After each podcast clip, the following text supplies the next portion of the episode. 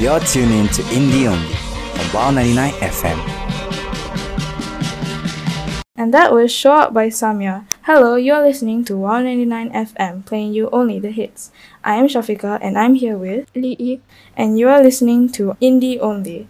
Get your friends to join our Telegram group at Campus Radio CC to listen to our online shows. And don't forget to follow us on Instagram at campus underscore radio CC. Now, I've been scrolling around Instagram and just going around YouTube, and a certain word keeps on popping up on my recommended page, and that is the word sasaeng fans. Now, I just thought it would be a great idea to talk about on this show because I heard that Lee is a huge fan of K-pop, and she's been in the BTS fandom since uh, for, for I don't know how long, but I just want to ask you a question like what what are your opinions on um fandoms and have you experienced anything weird being in the BTS fandoms or like have you have you experienced anything um inappropriate that fans do to idols? Um I have been a BTS fan since they debuted on 13 June 2013 and I'll first explain to you what a sasaeng fan is. In Korea, there are fans known as sasaengs. They are basically people who invade Korean idols or drama actors or other public figures' personal space and take uh, photos of them without their permission and even sell their personal information to other oh, people. Oh, that's creepy. So I'm going to tell you one encounter BTS had with a sasaeng that I read on Koreaboo. In 2019, a female sasaeng fan was caught on video trying to force a kiss on Suga.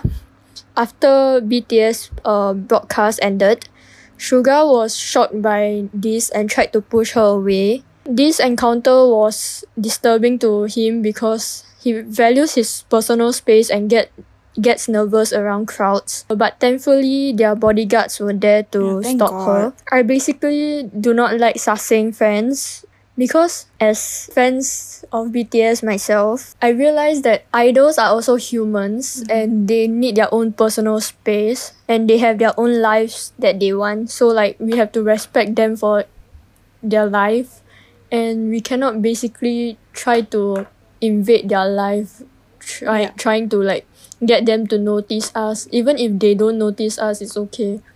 Because we admire them but they don't really need to know that yeah. we are here. They just need our encouragement and support. So how about you? Well i'm more into like anime and like uh, j-pop. So like any other fandom like we have weird fans in fandoms and like I don't really remember what happened, but there was this one anime fan who was like really obsessed with My Hero Academia and she just smeared her blood on like a piece of paper and like she wrote like a letter. I don't know who she sent it to because I, I don't know, but I think there's this thing that some anime fans do that they just try to mix the anime world with reality and sometimes it just doesn't work and it can be very uncomfortable to the people around them. So yeah. Lee do you have any advice to new fans or like fans of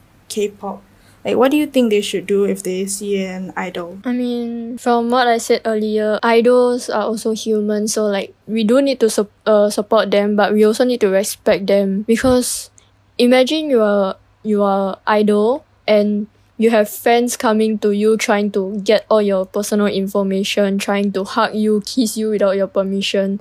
It's like very weird and like that's really weird. I mean, if I am a idol, I will respect my fans, but if they do that to me, I will like I will have to tell them off like even if it's in front of their face, I will have to tell them, "Can you please do not invade my personal space?" Like we are humans and we need respect. So like, yeah. Okay, well, I hope that all the fans out there listen to Lee and whatever she said. And yeah, coming up next, we have Liz by Remi Wolf on Wow 99 FM, your number one campus radio station.